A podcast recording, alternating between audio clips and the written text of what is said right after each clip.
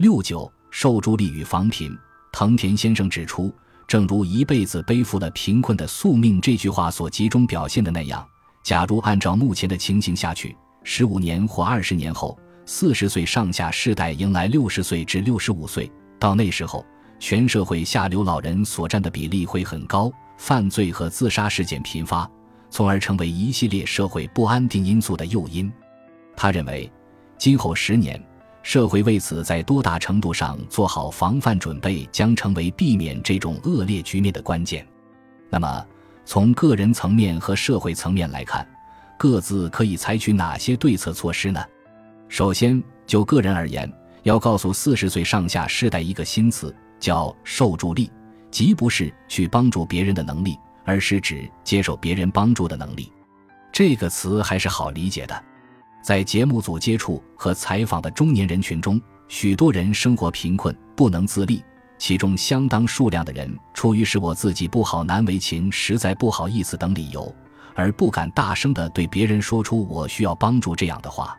对于这部分人，藤田先生建议，生活陷入穷困的时候，不妨去找政府机构。假如希望享受低收入生活保障的话，应当明确地说出：“我现在生活非常困难。”我想申请低收入生活保障，在政府机构面前，不是商量咨询，而是申请，这一点很重要。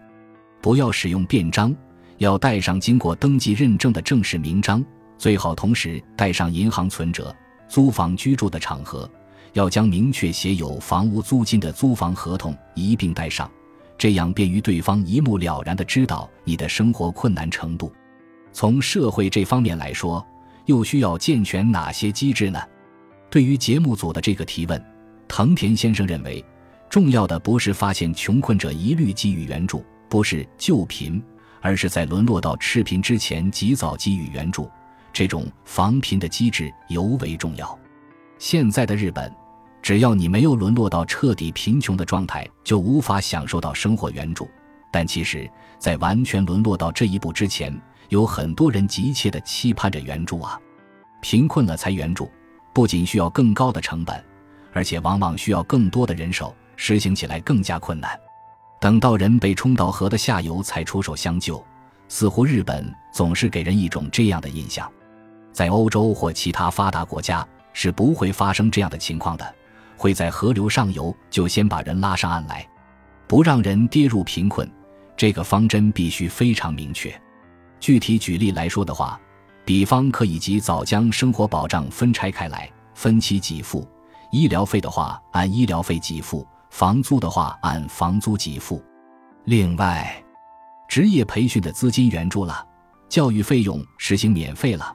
而一旦需要老后护理的时候，由于到那时养老保险不够，因而可以改为直接给予治疗或护理等实物代替保险金给付。